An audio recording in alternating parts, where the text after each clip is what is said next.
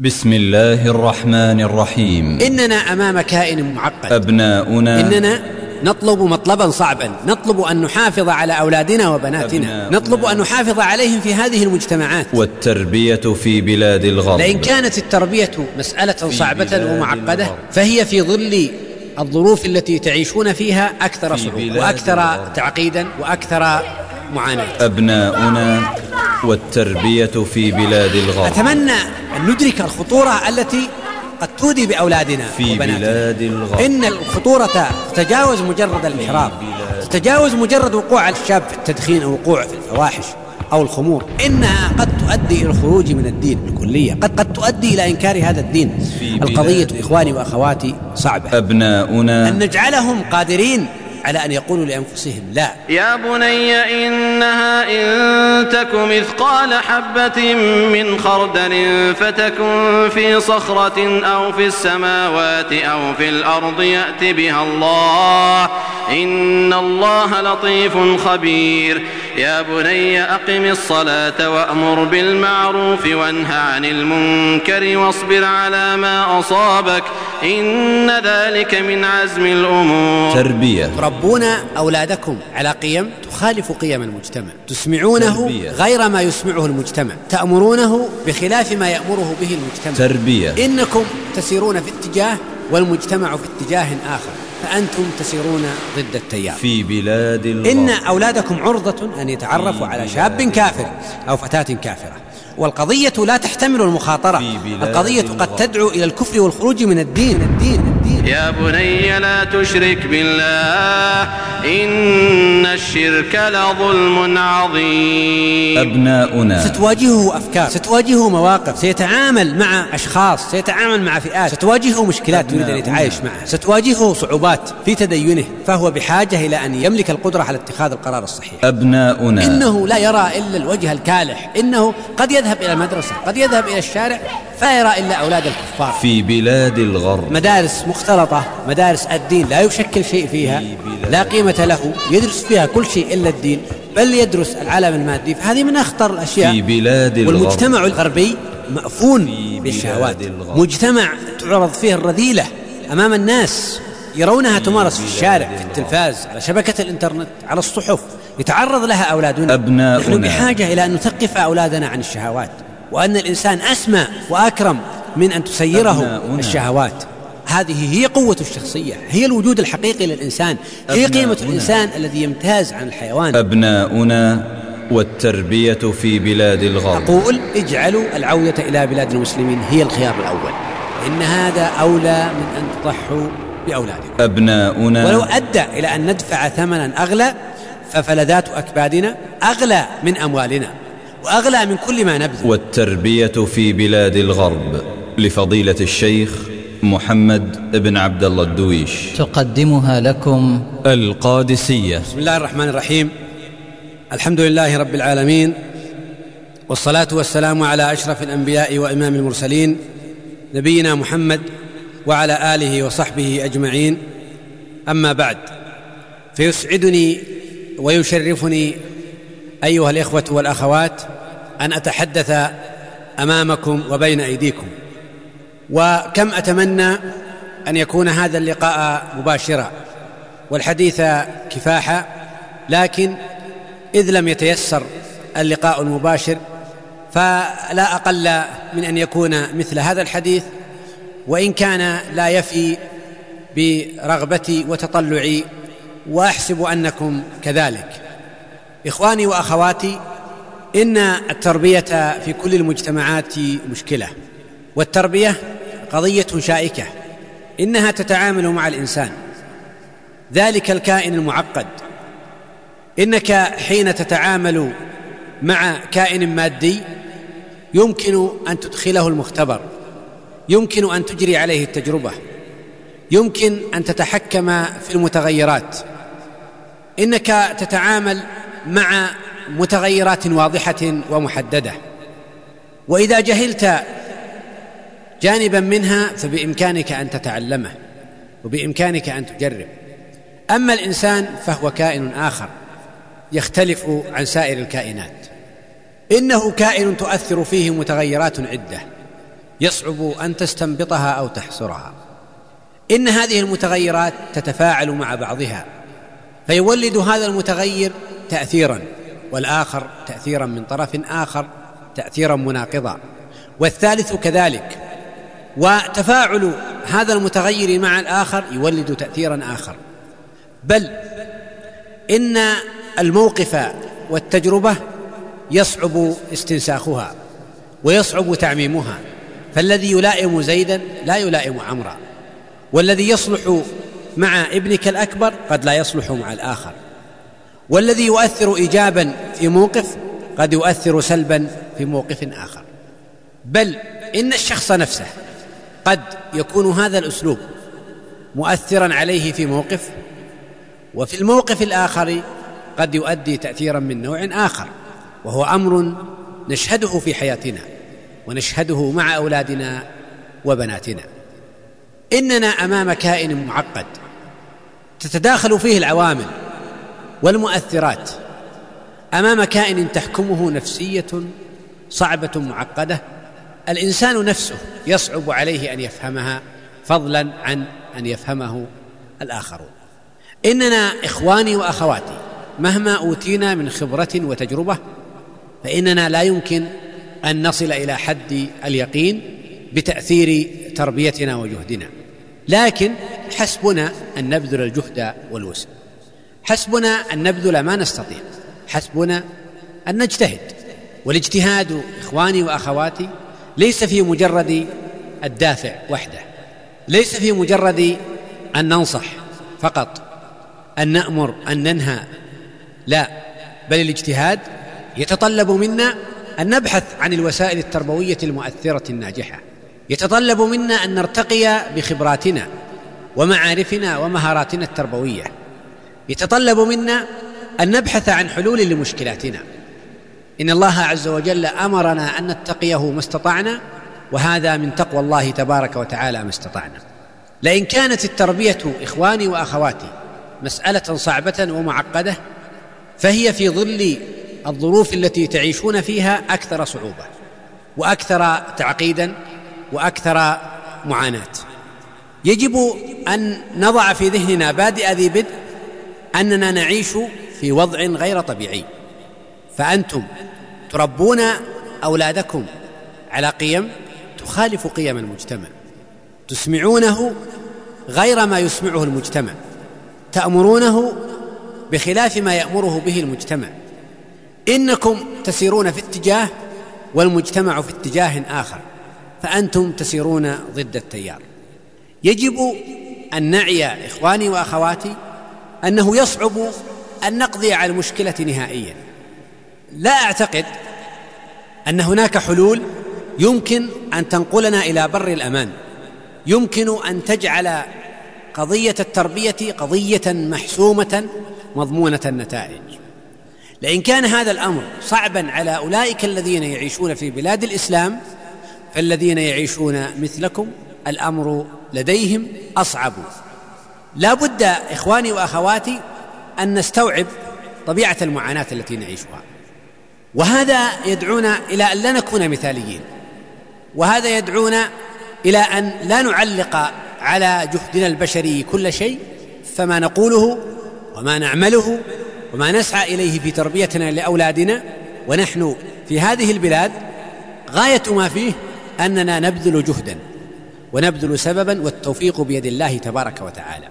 أقول إخواني وأخواتي لا نتطلع إلى أن تحل المشكلة نهائيا.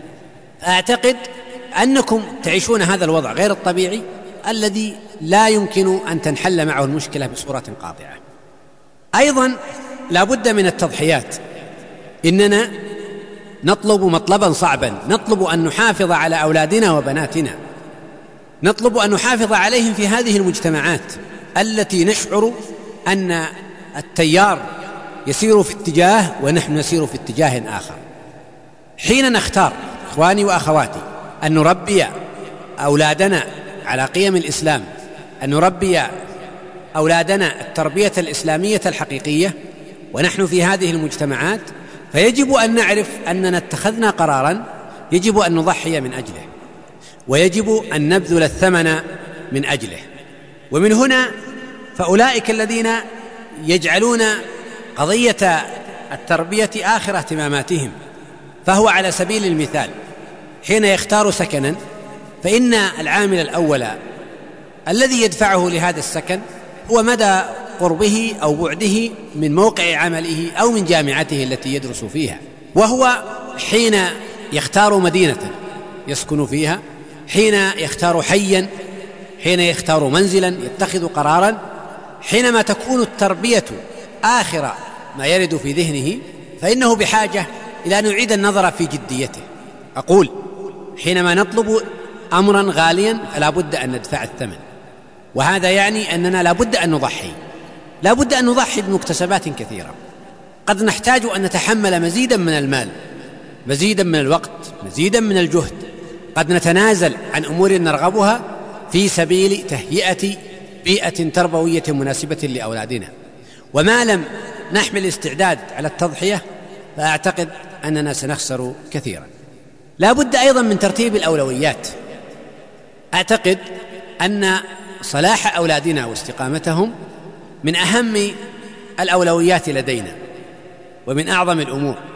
إن الأب حين يمرض ولده فإنه يبذل الكثير من ماله لأجل أن يعالجه. وحين لا يتاح له العلاج في بلده فإنه يسافر يستدين يقترض يتحمل ولا يستكثر شيئا من ذلك لأجل أن ينقذ ولده من هذا المرض. فكيف إذا كان المرض أشد؟ كيف إذا كان الأمر يتعلق بمرض القلب؟ كيف إذا كان الأمر يتعلق بالهلاك الذي لا نجاة بعده؟ كيف إذا كان الأمر يتعلق بهذا المصير المحتوم؟ عافانا الله وإياكم.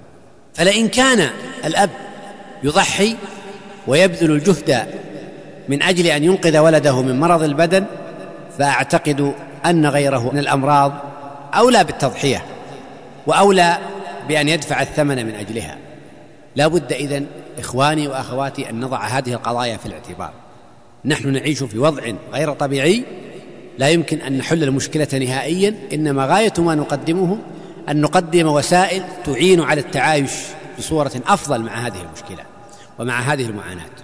لا بد من أن نضحي لأننا نطلب امرا باهظ الثمن. لا بد من ترتيب الأولويات. ما هو مكمن المشكلة؟ مكمن المشكلة باختصار أننا نعيش في بيئة مناقضة لما نريد فنريد أن نربي أولادنا على خلاف ما تدعوهم إليه البيئة التي يعايشونها في الشارع في المدرسة في وسائل الإعلام في السوق هنا وهناك. أعتقد أننا يمكن أن نعمل من خلال مسارين. المسار الأول الإضعاف من المؤثرات التي تؤثر سلبا على أولادنا. وحين أقول الأولاد فإنني أعني بذلك البنين والبنات. والمسار الثاني أن نقوي المانع الذي يجعل أولادنا يكونون أكثر قدرة على مواجهة هذه المؤثرات التي تناقض ما نريد.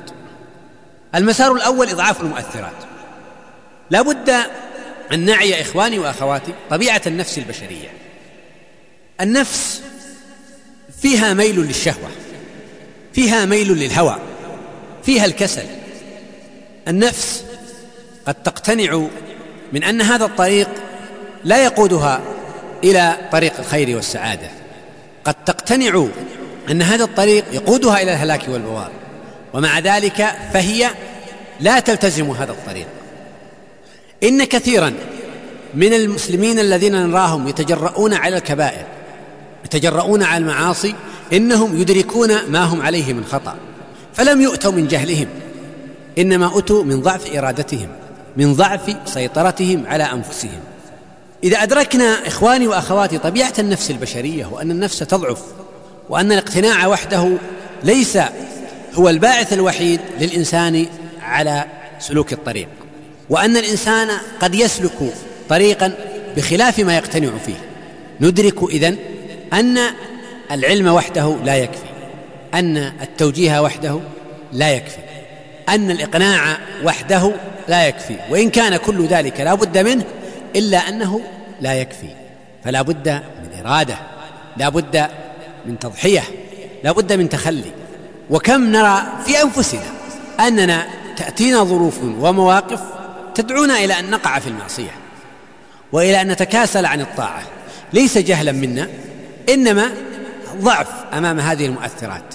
إذن فإضعاف المؤثرات والتقليل منها يجنب أولادنا الوقوع في كثير من هذه المزالة.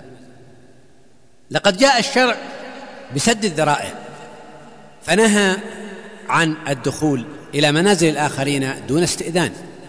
وقال صلى الله عليه وسلم إنما جعل الاستئذان من أجل البصر. نهى أن تسافر المرأة إلا مع ذي محرم. نهى أن يخلو الرجل بالمرأة. أمر المرأة بالحجاب.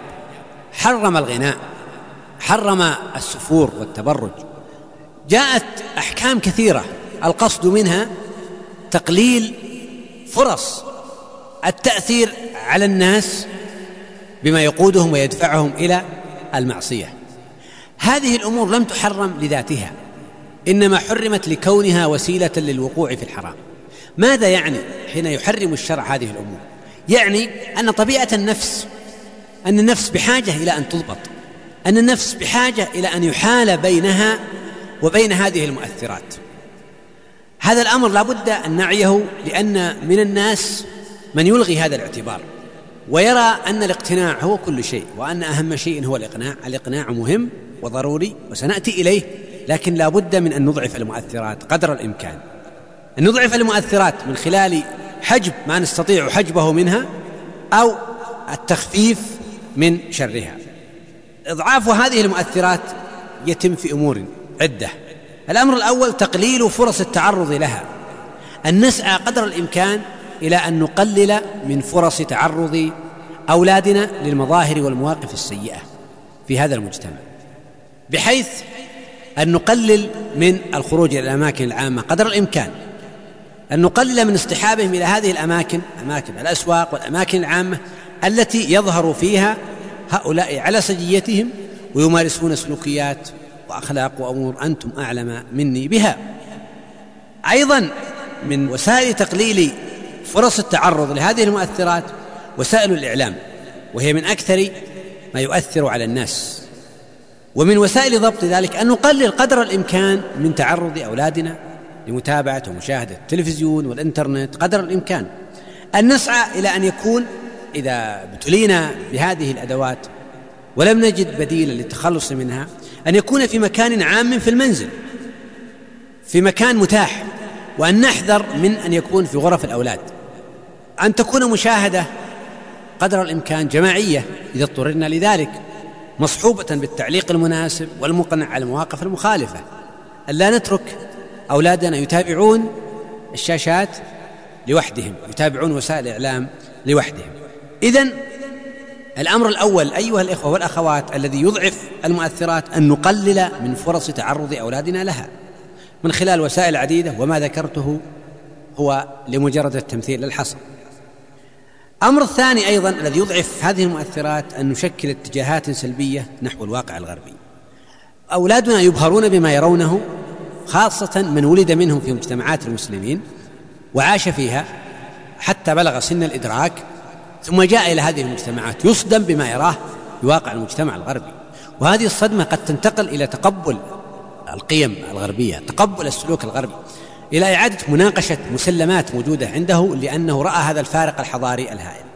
أقول السعي إلى تشكيل اتجاهات سلبية نحو الواقع الغربي مما يقلل من تأثير هذه المؤثرات. سيتعرض لها لكن يقلل من تأثيرها عليه. من خلال نقد قيم الحضارة الغربية القيم السائدة في هذه الحضارة أن نتحدث نحن وإياه عنها وننقد هذه القيم نقدا علميا موضوعيا ليس مجرد الذم. ليس مجرد فقط الانتقاد. لا بد أن يكون النقد باللغة التي يفهمها باللغة التي يسمع بها. نقدا موضوعيا وأعتقد أننا نملك الوسائل الكثيرة التي نستطيع من خلالها أن نقنع أولادنا بذلك. التفكك الأسري أمر من أهم ما يميز الواقع الغربي والأمة الإسلامية تعيش بخلافه. العيش للمصالح المادية فالناس يخدمونك ويتعاملون معك إذا كانوا يرجون من ورائك مصلحة مادية. غياب قيم الإيثار الكرم. الشجاعة هذه القيم الأصيلة التي النفس قبل أن تخاطب بالدين تميل إليها تسر بها تثني على أهلها. ابراز هذه الفوارق ابراز هذه القيم التي فقدها العالم الغربي أمام أولادنا يجعلهم ينظرون إلى الوجه الآخر للعالم الغربي. ابراز الوجه الآخر الجريمة التفكك الأسري الانحلال كل ذلك يعطيه صورة أخرى غير تلك الصورة الواقع المادي الذي يبهره. الأمر الثالث الذي يضعف المؤثرات التثقيف تجاه الشهوات. الشهوات تشكل سلطانا على النفوس. والمجتمع اليوم الغربي مجتمع مأفون بهذه الشهوات. مجتمع تعرض فيه الرذيلة أمام الناس يرونها تمارس في الشارع يرونها في التلفاز على شبكة الإنترنت على الصحف يتعرض لها أولادنا. وهذا التعرض قد يؤثر عليهم. نحن بحاجة إلى أن نثقف أولادنا عن الشهوات. أن نحدثهم عن قيمة الإنسان. وأن الإنسان أسمى. الإنسان أسمى وأكرم من أن يكون عبدا لشهواته. الإنسان أسمى وأكرم من أن تسيره الشهوات. أسمى وأكرم من أن يعيش عيشة البهائم كما نرى من الممارسات التي نراها. في الشوارع في القطارات هنا وهناك. أن هذا الإنسان أكرمه الله عز وجل. أن الإنسان هو الذي يتحكم في شهوته ولا تتحكم فيه. إبراز هذا الجانب تثقيف أولادنا تجاه الشهوات ليس فقط من خلال الحكم الشرعي وإن كان الحكم الشرعي مطلوبا إنما إبراز الوجه الآخر الجانب الآخر.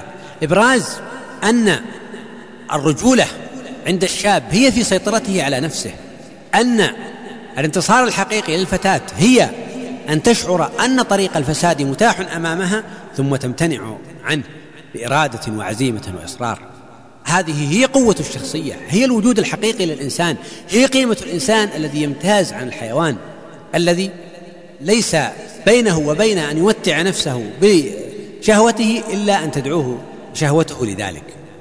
الأمر الرابع إبراز الوجه الحضاري للأمة. صحيح أن أمة الإسلام اليوم تعيش واقعا سيئا. تعيش واقعا لا يسر المسلم أن ينتسب إليها خاصة في ظل المجتمع الغربي الذي يعتبر القيم المادية هي كل شيء ويعلي شأن هذه القيم المادية. إننا نملك رصيدا هائلا في تاريخنا في تاريخ أمتنا. هذا التاريخ يغيب عن أولادنا خاصة أولئك الذين يعيشون في بلاد الغرب. ربما يدرس الذين يعيشون في بلاد الإسلام شيئا من تاريخ الأمة وإن كان لا يكفي. لكن أولئك الذين عاشوا في بلاد الغرب يجهلون كثيرا من معالم تاريخ الأمة. ومن ثم فإن مواقف التاريخ الإسلامي المشرقة بدءا بسيرة الرسول صلى الله عليه وسلم وأصحابه والخلفاء الراشدين والدولة الأموية والعباسية وغيرها الحضارة الإسلامية التي قامت حكمت مشرق الأرض ومغربها. إبراز هذا التاريخ ليس مجرد التاريخ السياسي. جاء خليفة ومضى آخر إنما إبراز الجانب الاجتماعي في تاريخ الأمة. إبراز الجانب الحضاري في تاريخ الأمة. الجانب العلمي إبراز هذه الجوانب المشرقة في تاريخنا الإسلامي. أعتقد أنه يمثل حاجة ملحة لأولئك الذين يعيشون في بلاد الغرب. إنه يعطيهم البديل إنه يشعرهم بأنهم ينتمون إلى أمة عريقة ينتمون إلى أمة قادرة على أن تبني حضارة لا تقارن بها هذه الحضارة المادية التافهة. إن التاريخ يبرز النموذج الواقعي أمام الناس يقنع الناس بإمكانية تحول المثل إلى نماذج واقعية يرونها ويعيشونها. أقول إن إبراز تاريخ الأمة يمثل ضرورة ملحة في خطابنا وتربيتنا لأولادنا وبناتنا وأرى أن المدارس الإسلامية المراكز الإسلامية التي تقدم أنشطة للأطفال والشباب الأسر يجب أن يأخذ التاريخ الإسلامي والتعريف به خاصة الجوانب الحضاريه الجوانب المشرقة أن يأخذ ذلك مكانا مهما في البرامج التي تقدم. الأمر الخامس إبراز محاسن الإسلام. أن نبرز محاسن الإسلام للناس لأبنائنا لبناتنا. كيف أن الإسلام أنقذ الإنسان من الجاهلية؟ أنقذه من الضلال والتيه والتخبط. كيف أن الإسلام ارتفع بالإنسان؟ كيف أن الإسلام جاء بهذا الدين العظيم الذي لا تتعارض فيه مطالب الدنيا مع مطالب الآخرة؟ إننا نبرز الإسلام والدين لأولادنا على أنه تكاليف على أنه واجبات. صحيح أنهم بحاجة إلى أن يتربوا على الامتثال لكننا بحاجة إلى أن نبرز الجانب الآخر نبرز محاسن الإسلام للناس نبرز أثر هذا الدين في تحرير الإنسان من عبوديته لغير الله عز وجل. كمال هذا الدين عظمته نؤكد على الانفصال بين حقائق الدين وبين واقع المسلمين اليوم واقع المسلمين لا يمثل الإسلام الذي جاء به محمد صلى الله عليه وسلم. اذا إخواني وأخواتي هذا المحور الأول وهو محور مهم أن نضعف المؤثرات التي تؤثر على أولادنا وبناتنا من خلال تقليل فرص التعرض لها من خلال تشكيل الاتجاهات السلبية نحو الواقع الغربي من خلال التثقيف تجاه الشهوات من خلال إبراز الوجه الحضاري للأمة ومن خلال إبراز محاسن الإسلام. المحور الثاني ان نقوي المانع الذي يجعل هؤلاء من الداخل يجعلهم يواجهون هذه المؤثرات. ومن وسائل ذلك وأهمها البناء الإيماني. أن نعنى بتربية الإيمان في نفوس أبنائنا وبناتنا. إن كثيرا من أساليبنا التربوية تعتمد على الأمر والنهي وعلى التوجيه. لا شك أن الأب المسلم والأم المسلمة حين ترى ولدها وحين يرى الأب ولده على منكر فإنه ينهاه. حين يراه يقصر في واجب شرعي فإنه يأمره بذلك. لكن ما القدر الذي تبنيه هذه البيوت؟ هل فيها ما يقوي الإيمان؟ هل فيها ما يصل بالله تبارك وتعالى؟ إننا بحاجة إخواني وأخواتي أن نراجع هذا الأمر. فإن كثيرا من بيوتنا تعاني من غياب هذا الأمر. تعاني من غياب البناء الإيماني. حياتنا صارت حياة مادية. نفكر في المادة نتناقش في أمور المادة نتناقش في أمور الدنيا وقلما أن يوجد في بيوتنا ما يعمر الإيمان ويقوي الإيمان. الأمر الثاني تقوية الإرادة. نحن بحاجة إلى أن نقوي الإرادة عند أبنائنا وبناتنا.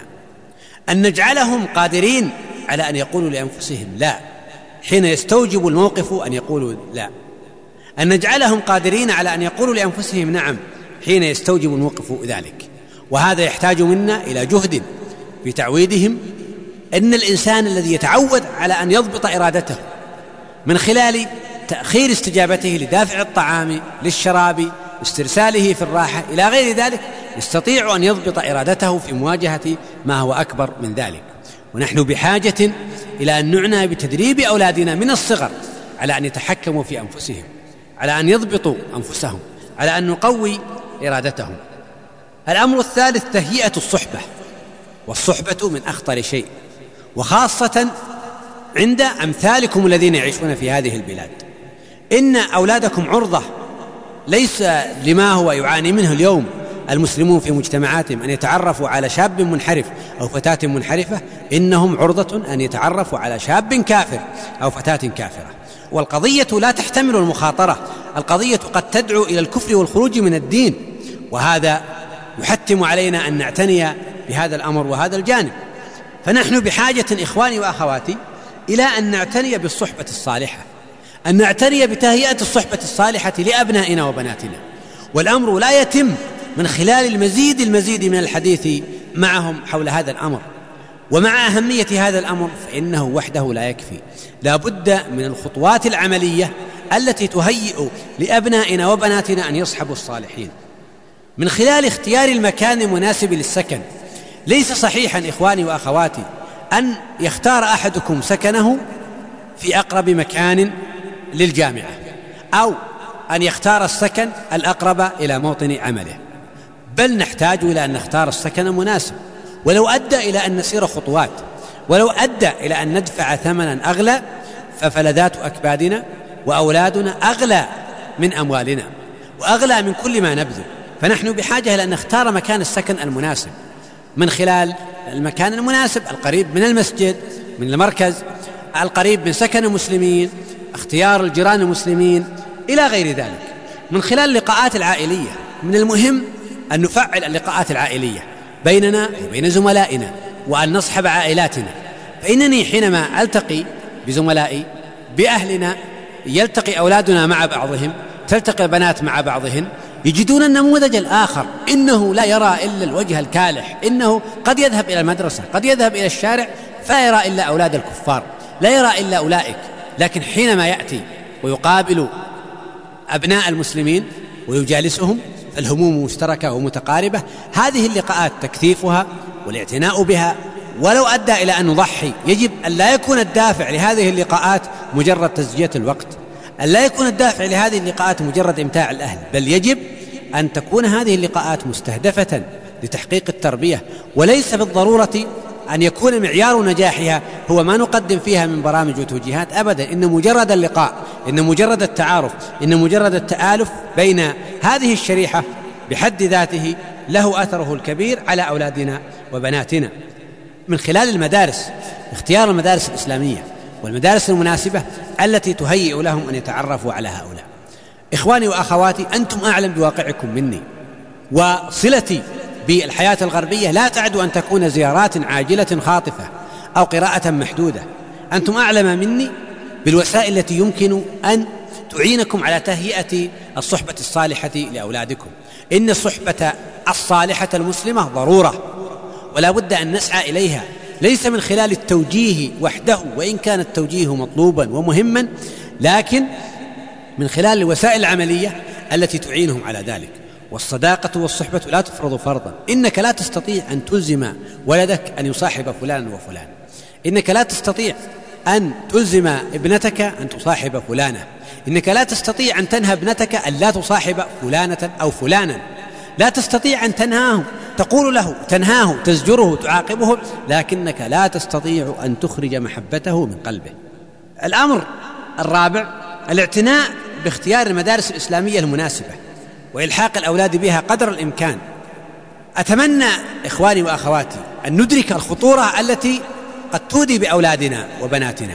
حينما نحرص على أن نعلمهم نتاج العلم المادي على حساب دينهم. إنك تستطيع أن تلحق أولادك بمدارس متميزة في تعليمها لكنك قد لا تضمن بعد ذلك لا أقول استقامته بل لا تضمن دينه إن الخطورة إخواني وأخواتي تتجاوز مجرد الانحراف تتجاوز مجرد وقوع الشاب في التدخين أو وقوع في الفواحش أو الخمور. إنها قد تؤدي إلى الخروج من الدين بالكليه قد تؤدي إلى إنكار هذا الدين. القضية إخواني وأخواتي صعبة. أتمنى أن تكون تطلعاتنا المادية أن تكون تطلعاتنا لأولادنا أن تكون في إطارها الطبيعي وأن نشعر أن المحافظة على دينهم أسمى شيء. وهذا يدعونا إلى أن نعتني قدر الإمكان باختيار المدارس الإسلامية المناسبة إلحاق الأولاد بها. إذا اضطررنا إلى المدارس الأخرى فلنسعى إلى أن ننسق له صداقات في المدرسة أن ننسق لبناتنا صداقات أن نبحث عن المدارس غير المختلطة إذا أتيحت مثل هذه المدارس. فضلا اقلب الشريط. الأمر الخامس الذي يقوي المانع تقوية القدرة على التقويم. أن نقوي قدرة أولادنا على التقويم. أن يقوم الظواهر أن يقوم الأشخاص أن يقوم الأفكار. أن تكون عنده الآلية التي تدعوه إلى إصدار الحكم الصحيح. لأنه ستواجهه أفكار جديدة ستواجهه مواقف. سيتعامل مع أشخاص سيتعامل مع فئات. فلا بد من أن يملك القدرة على التقويم أن يملك القدرة على أن يعرف الشخص المناسب من غير المناسب أن يعرف الصواب والخطأ أن يعرف المستقيم والمنحرف. والقضية ليست بمجرد معلومات نلقنها إياه وأحكام نلقنها إياه بل نحن بحاجة إلى أن نبني هذه المهارة والقدرة عنده. أن نقوي قدرة أولادنا على النقد فيستطيع أن ينتقد ما يراه. أن ينتقده انتقادا موضوعيا انتقادا مبنيا على أسس موضوعية ليس مجرد الرفض للرفض. إنه يستطيع أن يقول إن هذا الموقف غير صحيح لكذا وكذا. تستطيع الفتاة حين تخرج متحجبة أن تدافع عن نفسها. تستطيع أن تنتقد الواقع الآخر تنتقد تلك الفتاة المتبرجة. الشاب الذي يرفض أن يقيم العلاقات المحرمة يستطيع أن يبرز موقفه وأن ينتقد موقف الآخرين. أن نقوي القدرة على اتخاذ القرار وهو أمر مهم.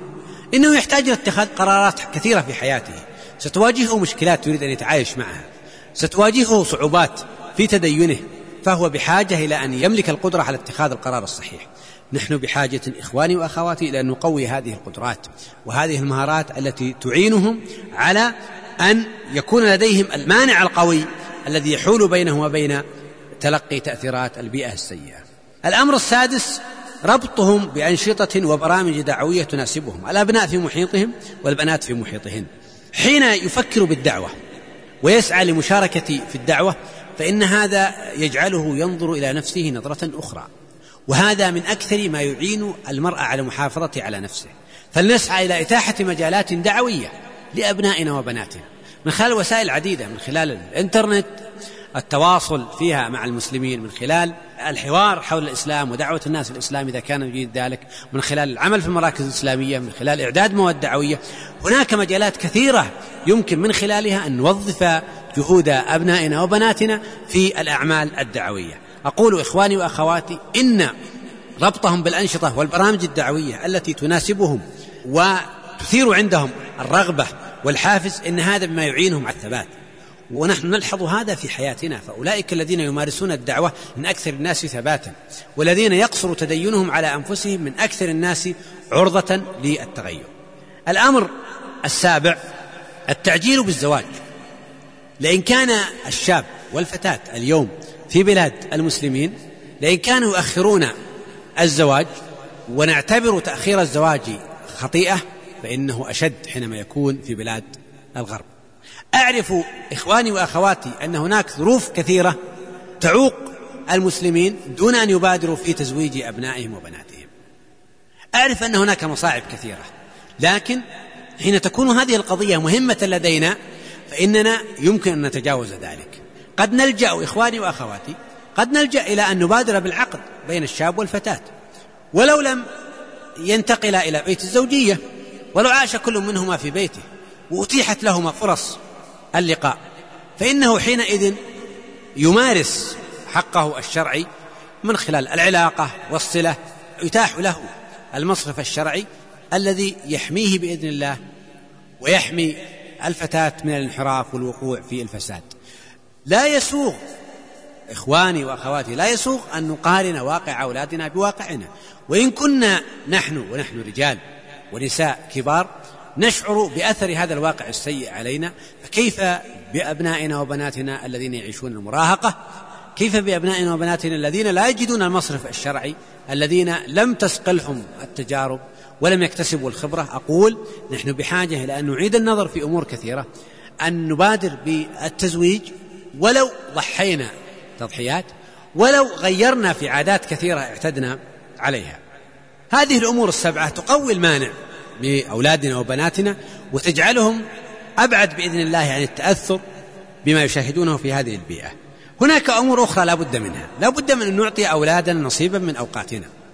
أدرك أنكم مشغولون بدراستكم مشغولون بأعمالكم مشغولون بمهامكم لكن إعطاء الأولاد وقتا نجالسهم فيه نشاركهم ألعابهم نشاركهم طعامهم يعد ضرورة. يعد ضرورة خاصة في مثل المجتمعات التي تعيشون فيها. الأمر الثاني لا بد من أن نجعل العودة إلى بلاد المسلمين هي الخيار الأول. أدرك أن طائفة ممن يقيمون في هذه البلاد قد لا يستطيعون العودة إلى بلادهم. وأدرك أن طائفة ممن يقيمون في هذه البلاد هم ممن يقيموا إقامة مؤقتة لأغراض الدراسة. لكن هناك أعداد ليست بالقليلة يستطيعون أن يعودوا إلى بلادهم. والأمر فقط مجرد أوضاع مادية أحسن من تلك الأوضاع التي يعيشون فيها. أو أنهم يضخمون الأمور الأخرى. لست أقول إن كل من يقيم هنا كاذب في ادعائه. لست أقول إنه قادر على العودة لكن أقول اجعلوا العودة إلى بلاد المسلمين هي الخيار الأول. ولو ضحيتم لو ضحيتم ببعض الفرص المادية لو ضحيتم ببعض الفرص التي لا تجدونها في بلاد المسلمين فإن هذا أولى من أن تضحوا بأولادكم. الأمر الثالث من المهم زيارة الدول الإسلامية. أن تزوروا دولكم أو الدول الأخرى قدر الإمكان. وهذه الزيارة مهما كانت أوضاع الدول الإسلامية أوضاع غير مشجعة إلا أنهم يرون الصورة الأخرى يرون المساجد يرون المصلين يرون البيئة الإسلامية يرون الفارق. وحينما ندير نحن التعامل مع ما يشاهدونه من واقع في هذه الدول من خلال إبراز الوجه الآخر أن نبرز التواصل الاجتماعي الكرم السخاء الصور الإيجابية في بلاد المسلمين التي يفتقدونها في واقعهم الآخر الغربي وأن نبرز الصور السيئة في الواقع الغربي فإن هذه تربطهم بأمتهم تربطهم بواقعهم. لقد رأيت في بعض البلاد طائفة ممن هاجروا من الدول الإسلامية لا يفصلهم بين بلدهم والأصل والبلد الذي يقيمون فيه إلا البحر. كنت أقول لو ذهبتم سباحة في هذا البحر لوصلتم إلى بلدكم. ومع ذلك الجيل الثاني لا يعرف لغة بلده لا يعرف اللغة العربية لم يزر بلده قط وليس هناك ظروف تمنعه من ذلك. هذا سيتيح اللقاء بأقرانهم من الصالحين المشاركة في بعض أنشطتهم حينما تذهب إلى بلاد المسلمين. تحرص قدر الإمكان أن يلتقوا بالصالحين يلتقوا بالشباب الصالحين بالفتيات الصالحات يشاركونهم بعض الأنشطة. هذا سيكون بإذن الله عز وجل له دور في ربطهم بأمتهم ربطهم بدينهم. في إبراز الصورة الأخرى من الواقع المقابل الواقع الذي يعيشونه. أخيرا قد نضطر إلى التعامل مع الواقع الذي يفرض نفسه. قد لا يكون ولدك متدينا قد لا يكون صالحا قد لا تكون بنتك كذلك وسيبقى ولدك هو ولدك ستبقى بنتك هي بنتك. حينما لا يكون أولادك على ما تسر فلا غنى لك عن التعامل معهم ولا غنى لك عن تقبل هذا الوضع. صحيح أنت لا تسوغ الانحراف لا تقبل بالانحراف لا تقل أن طريقك صحيح لكن يجب أن تقف في نقطة وسط بين بيان الخطأ بيان عدم رضاك عما هو عليه وبين تقبله فسيبقى ولدك وستبقى ابنتك بعد ذلك. هذه بعض الخواطر التي في الذهن حول مثل هذا الموضوع وأدرك أن تجربتكم ومعايشتكم لا شك أنها تقودكم إلى أن تدركوا في مثل هذا الأمر ما لا أدركه لكني استجابة لطلب الإخوة ورغبة في الحديث معكم والذي كنت أتمنى أن يكون حديثا مباشرا أن يكون كفاحا أن يتم اللقاء بيننا وبينكم لكن وما لم يتح لنا هذا اللقاء فلا أقل من مثل هذا اللقاء البعيد الذي لا يفي بما أريد وما تريدون. أسأل الله عز وجل أن يكون لقاء طيبا مباركا. ويهب لنا وإياكم من أزواجنا وذرياتنا قرة أعين ويجعلنا للمتقين إماما. إنه سميع مجيب. وصلى الله وسلم على نبينا محمد. جزى الله الشيخ خير الجزاء ونفعنا الله وإياكم بما سمعنا. وهناك بعض الأسئلة التي طرحها المستمعون فيما يتعلق بالموضوع. يقول السائل بعض الآباء يغالي في مهر ابنته لسداد جزء من التكاليف المادية التي يعاني منها في بلاد الغرب. ما رأيكم في ذلك؟ أقول لئن كان هذا الأمر ممقوتا في بلاد المسلمين ففي مثل هذه البلاد أعتقد أنه أكبر خطيئة. والقضية يا إخواني وأخواتي المهر لماذا شرع؟ المهر ليس ثمنا للفتاة والعاقل لا يتاجر ببناته المهر حق لها وأرى أن من واجب الأب أن يبادر في تزويج ابنته إذا بلغت سن النكاح خاصة في مثل هذا البلد. أن يفرح إذا وجد شابا مسلما محافظا يمكن أن يقترن بابنته وأن يبحث عنه وهو يشعر أنه حتى لو أنفق جزءا من ماله لولا أن المسلمين يشعرون بأن الله تعبدهم بالمهر لرأيت أن الرجل الغيور الحريص على ابنته يبذل المال هو لأجل أن يحصل على الزوج الصالح. أقول يا إخواني وأخواتي المال يذهب ويأتي. هب أنك وجدت مالا كبيرا. هب أن ابنتك تزوجت بشاب ثري وماذا كان؟ المال يزول يذهب. الرصيد الحقيقي هو في الإيمان في التقوى في طاعة الله. ماذا يغني لو لا سمح الله أن بقي ولدي أو بقيت ابنتي لم تتزوج ثم أدى بها ذلك إلى الضلال والانحراف وصارت من حطب جهنم؟ ماذا يغني المال وماذا يغني عرض الدنيا؟ أقول السؤال لو سألت أي إنسان أيهما أهم عليك دينك أم دنياك؟ لا أعتقد أن مسلما سيجيب بالأخرى لكن حينما نرى في واقعنا وسلوكنا نرى خلاف ذلك. يستغرب الإنسان من إنسان مسلم يرسل بناته يجعل ابنته تختلط بالرجال ولو كانوا صالحين. تعلمون أن النبي صلى الله عليه وسلم نهى عن الاختلاط. قال إياكم والدخول على النساء. قالوا الحمو. قال الحمو الموت. النبي صلى الله عليه وسلم قال لا يخلون رجل امرأة إلا كان الشيطان ثالثهم. حرم الشرع الاختلاط الخلوة كل هذه الأمور سدا للذريعة والفساد. فكيف إذا كانت الفتاة البالغة تختلط مع شباب غير مسلمين؟ لا يردعهم دين لا يمنعهم دين. أي تربية ستتربى عليها؟ أي قيم ستتلقاها؟ أي فساد يمكن أن تصل إليه وهي تعيش في هذا الواقع؟ إذا كنا اليوم نعاني يا إخواني وأخواتي ونحن في بلاد المسلمين في بلاد محافظة نعاني وبناتنا لا يدرسن في مدارس مختلطة نعاني من تأثير المجتمع. هذا التأثير السيء فكيف بما وراء ذلك؟ إذا أتمت البنت الدراسة ولم نجد مدرسة منفصلة أعتقد أننا لسنا بحاجة إلى أن نلحقها بهذه المدارس. هناك فرص أخرى بدائل أخرى. أن نبادر بتزويجها أن نبادر أن ننقلها لأن تكون ربة أسرة. لا أن نبقيها في ظل هذا المجتمع المتعفن. أحسن الله إليكم. يقول السائل نتردد كثيرا في الاختيار بين المدارس الإسلامية رغم ما فيها من ضعف وبين المدارس الإنجليزية. لقد ذكرت في بداية حديثي أننا بحاجة إلى تضحية وأن حينما نريد أن نربي أولادنا ونحن في هذه المجتمعات على قيم تخالف هذه القيم فإننا بحاجة إلى تضحية. ولهذا قد نضطر إلى أن ندخلهم في مدارس إسلامية أضعف حالا من المدارس الإنجليزية. قد تكون فيها رسوم قد تكون المدرسة بعيدة قد قد يكون لكن نحن لا نقارن بين الأمرين على أنهما فرصتان متساويتان. لو قارنت بين الحاقة بمدرسة إنجليزية أو مدرسة إسلامية على أن الفرصتين متساويتين فإن المقارنة لن تكون مجدية سأشعر بتميز هذه المدرسة الإنجليزية. لكن حينما أضيف إلى ذلك الأمر الآخر أعتقد أنني لو ضحيت بقدر من التعليم الذي يكتسبه ويمكن أن أعوضه أنا من خلال الخبرات يمكن أن نعوضه نحن من خلال ترتيب برامج لأولادنا برامج مشتركة لأولاد المسلمين تكمل لهم ما يفتقدونه في تلك المدارس فإن هذا خير لنا بكثير من أن يذهبوا إلى تلك المدارس. ولو حتى قل مستوى تعليمهم عن أولئك الذين يلتحقون في تلك المدارس فإن التعليم العالي المتميز بدون الدين لا قيمة له. أحسن الله إليكم.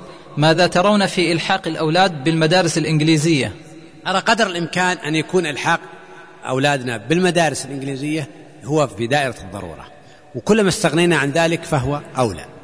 أنا أعرف أنني حينما أدخل ولدي في مدرسة إنجليزية سيجيد اللغة سيتعلم مهارات كثيرة إلى آخره لكن ستكون فرص تأثره أكبر وتكون فرص تشربه لقيم هذا المجتمع أكثر. وأعتقد أنني أولى أن أختار خيار الدين خيار المحافظة عليه. مرة أخرى أقول هناك فرص كثيرة يمكن من خلالها. ممكن أن نستأجر معلمين معلمات من المسلمين الإنجليز. يمكن أن يقدموا برامج جيدة يمكن أن تتعاون الجالية المسلمة على ترتيب برامج تعليمية. هناك بدائل يمكن أن تعوض قد لا تصل إلى حد أن تكون مثل ما تقدمه المدارس الإنجليزية لكنها يمكن أن تعوض كثيرا مما يفتقدونه في التحاقهم بهذه المدارس. وبخاصة أولئك الذين يقيمون إقامة مؤقتة فهم بحاجة إلى إتقان اللغة العربية أكثر من غيرهم. أحسن الله إليكم.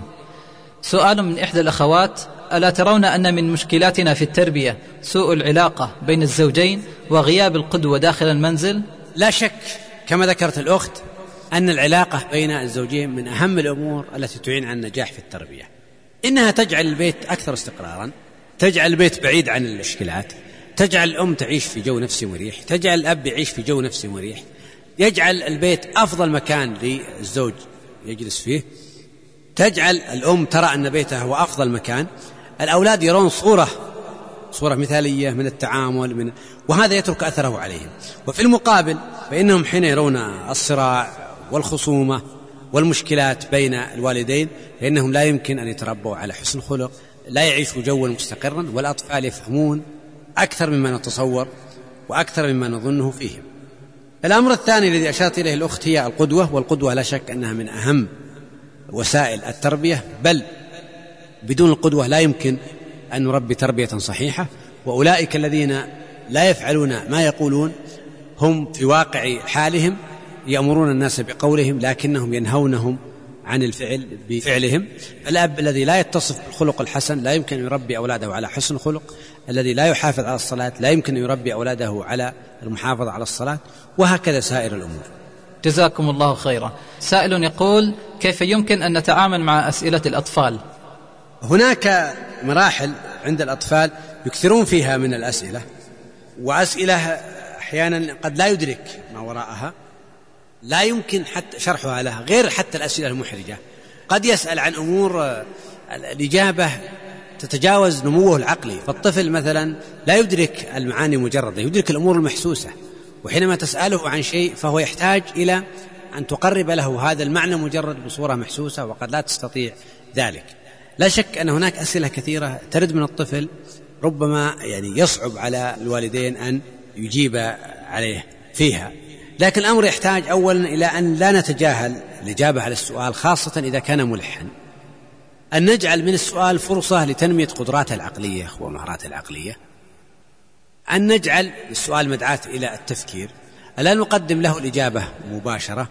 الأسئلة التي فيها نوع من من الحرج يمكن أن تقرب له الصورة. فهو مثلا حينما يسأل عن الإبن كيف يأتي أنه يعني ينبت في بطن الأم ثم يكبر ثم يخرجه الله عز وجل فيخرج إلى الحياة. بمثل هذه الصورة يمكن أن تقرب له وهو تعلم أن أمك التي يعني تلد الطفل والطفل ينشأ في بطن الأم يخلق فيها من ماء ثم يبدأ يكبر يكبر حتى بعد ذلك ينمو. أحسن الله إليكم. تزوجت بإنجليزية مسلمة. ولي منها طفلة فطلقتها واستطاعت الحصول على حضانة الطفل. ماذا أفعل وأنا أريد العودة إلى بلادي؟ والله أنت أعلم بالمداخل القانونية لمثل هذا الأمر لكن إذا استطعت أن تأخذ ابنتك معك فهو أولى يعني بأي طريقة بأي حق قانوني فأولى بك أن تأخذها قدر الإمكان.